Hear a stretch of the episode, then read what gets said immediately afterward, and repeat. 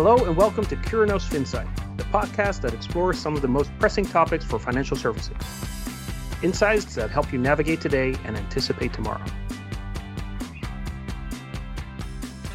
Hello and welcome to the Curinos FinSights podcast. Today, my guest is Olivia Lui, who is Director of Marketing and Product in our Omnichannel Sales and Experience practice here at Curinos. Olivia, welcome back to the podcast. Before we dive into talking about the U.S. Shopper Survey. Can you remind the listeners what your role at Curinos entails? Yeah, thanks, Rutger, for having me again. um, so, my role uh, is really running the marketing product innovation practice at Curinos. What that means is I really work with a lot of marketing teams and product teams across the um, banking, financial services uh, space to really try to understand how to best leverage uh, and change our strategy to drive acquisition as well as retention. Great to have you here. Curinos conducts a, a, a U.S. shopper survey. Can you tell us a little bit more about that? Yeah, so this study has been a longitudinal study that's existed since 2012. So when we think about the U.S. Uh, consumer churning population, really the truly the percentage of people who are looking for a new primary institution on an annual basis, we're looking at about six to seven percent of the population, and so that's about 18 million people total. This particular study focuses on that population, really trying to understand who did they end up choosing as a new primary institution, why did they end up choosing that primary institution, and who did they really consider as part of their consideration set. So, so that that begs the question: Why is it important to to understand that where customers have their primary checking account? The primary checking account has been this holy grail for a very long time in the industry where uh, although we'll, we'll, talk about this in a little bit in terms of primacy but the primary checking account tends to be a signal that um, this particular customer leverages this institution for all of their primary needs. And so, what we tend to see is that once you capture that primary checking account, you are much more likely as a bank to also capture their lending needs, their other deposit needs, also be able to actually provide a better level of service so that they're actually satisfied with you over time. And so it becomes a very important part of the equation when we think about the value of a customer and the lifetime value of a customer. Obviously, gives us insight into how the consumer is going to make choices based on how primary you are for uh, for them. We also talk about digital acquisition a, a, lot. And so, why is digital acquisition such an important theme? And how does it compare to historical data? What, what do you think it can tell us where this is just going in the future? From a digital perspective, what is interesting is that it has certainly increased in terms of digital um, account so when we think about which channel consumers really prefer to open a new checking account in or a new banking account in, that's much more likely going to be a digital channel as in on their phone, online on their on their desktop or on their laptop. What's interesting there though is that although digital acquisition has increased over time, which is on average about 30% of accounts open today within the marketplace. Uh, what we tend to see though is slightly different behaviors and not only behaviors but also quality meaning balances within um, accounts that are open digitally versus open via branch or originated via branch. But this theme starts playing out becoming much more important over time as we think about again lifetime value of a customer. Given the migration towards digital that you mentioned what, what does that mean for the role of, of bank branches? And, and what role do neobanks and direct banks play in the migration towards digital? When we think about the migration to digital, it, you know, let's talk about the the concept of perceived convenience.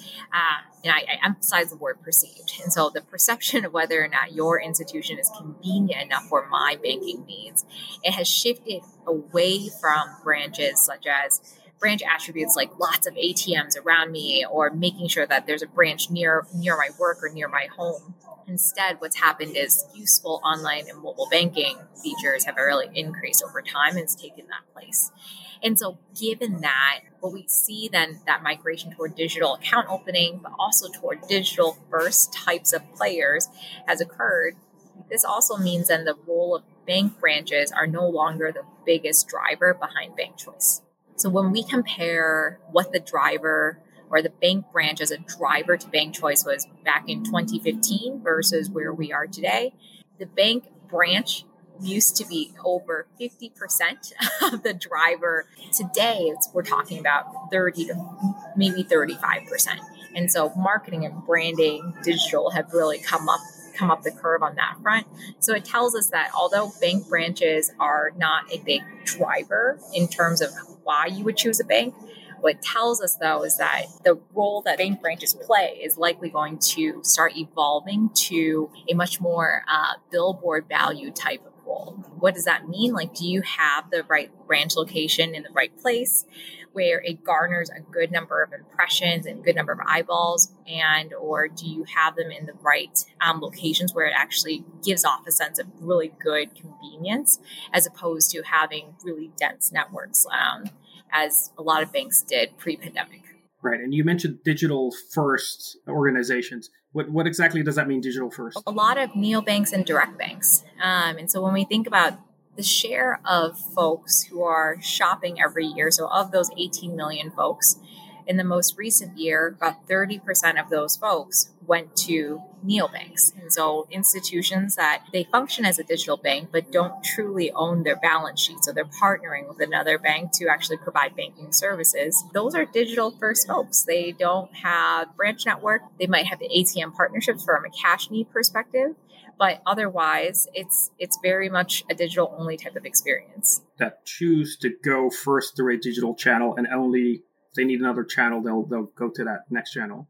What what is driving the increase in the cost of customer acquisition? We think about um, the cost of it. Let's think about it from a competitiveness perspective, and then the quality that's also coming through the door when we think about acquisition. The competitive perspective is that um, the amount of marketing spend has increased significantly, given the rising rate environment.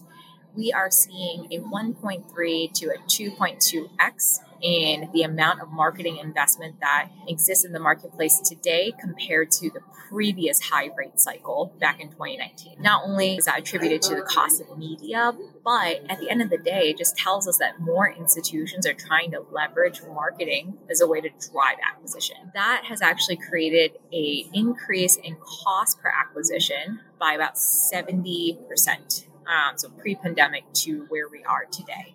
And that's where then the bigger question is if you're paying 70% more per acquisition for each customer coming through the door, can you make up for it on the other end when it, you think about revenue, when you think about how long does this customer stay with you? If 30 to 40% of accounts are open digitally, and there's an 8 to 12x difference in quality relative to branch originated accounts, that's where we start seeing really a breakdown of what that return may be over time.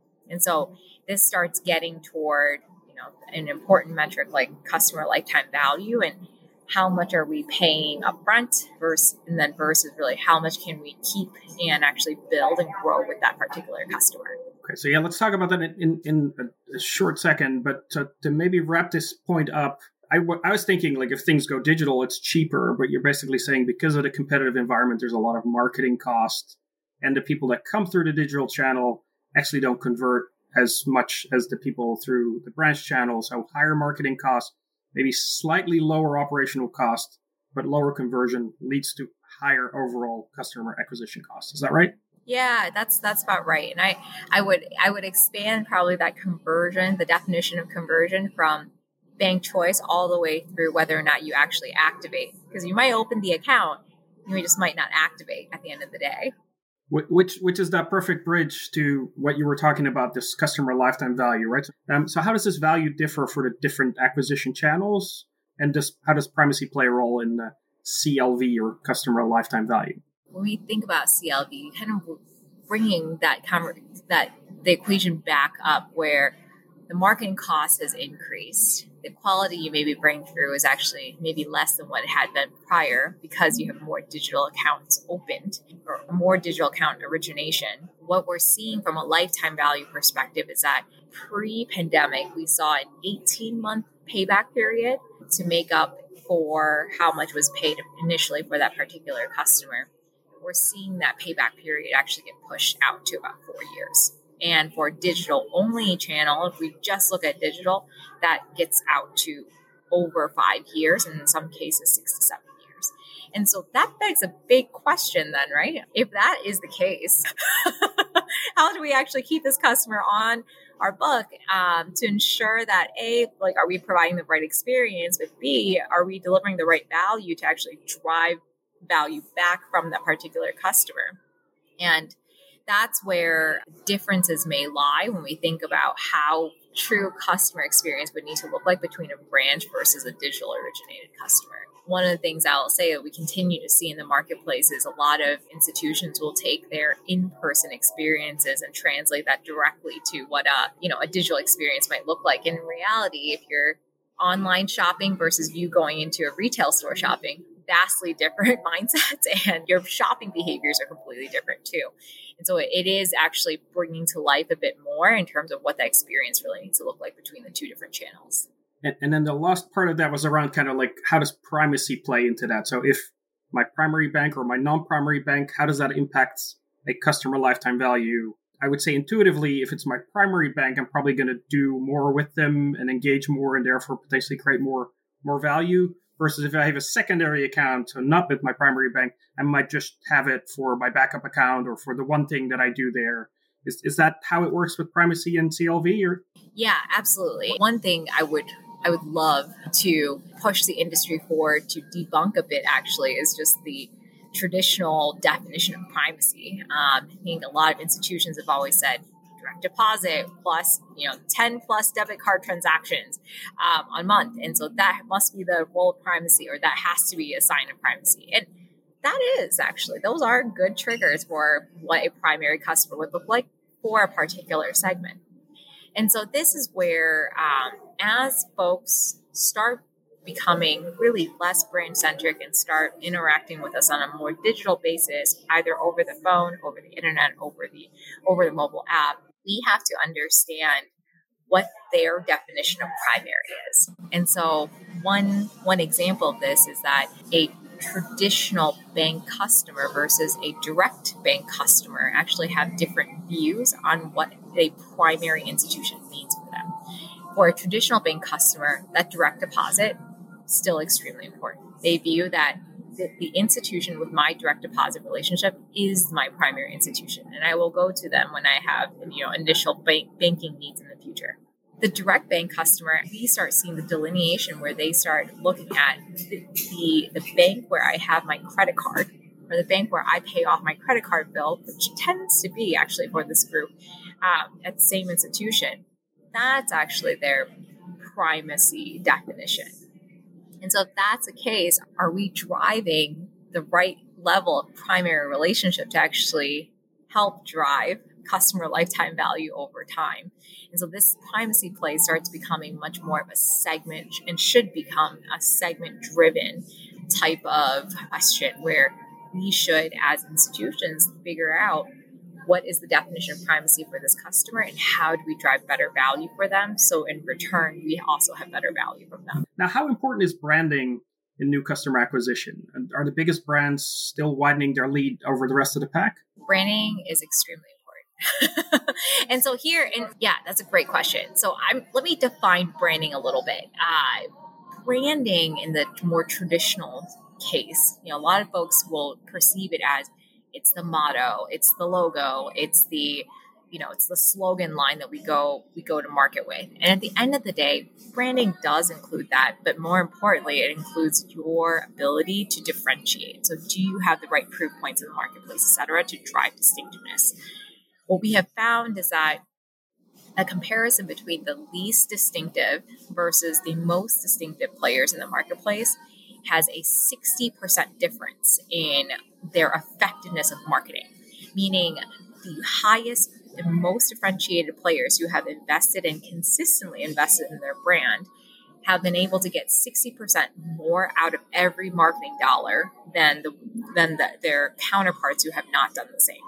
And so it does become a really important uh, lever of investment, but also a very important long term investment because you might not see that come to fruition immediately. Now, when, when you step back, what's the main takeaway from from what, what you're seeing sort of in, in the market and when you just look at the, the, the survey overall?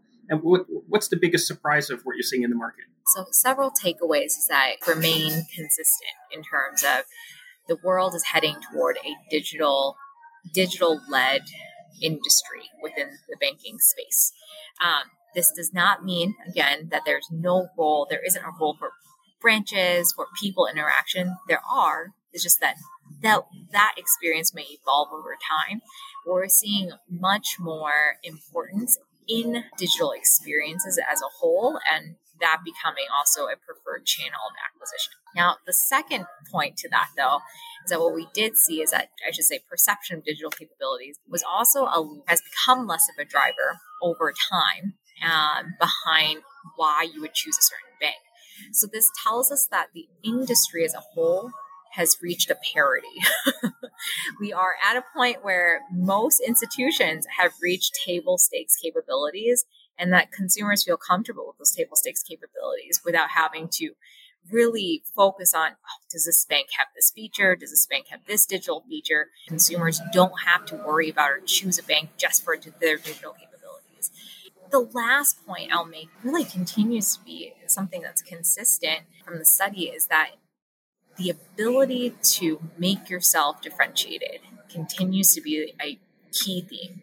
And it's increasingly become that. And the folks who have been able to actually do that effectively, we have continued to track that they are not only better with their marketing dollars, marketing effectiveness, but they're also much better at grabbing quality customers over time. And so the qualities exist. And so this is where figuring out then what is the bank's value proposition? Who are you really after? Who are you designing for? Become much more important questions as we enter an increasingly digital led world. That makes a whole lot of sense. Now, finally, we're asking each guest what is a, a term or acronym or lingo that you think we should redefine? I love this question of yours. One term I would love to redefine, uh, maybe redefine a little further, is actually the term marketing as a whole within um, within the space. And maybe I'll specify even further acquisition marketing. Marketing teams as a whole have always treated acquisition marketing as I need to get volume to the door, and all of my dollars will be getting people to the door to open the account. Given where we are today, especially with the shift toward digital account opening, we have to expand that to not only from really getting people to the door, but all the way to activation.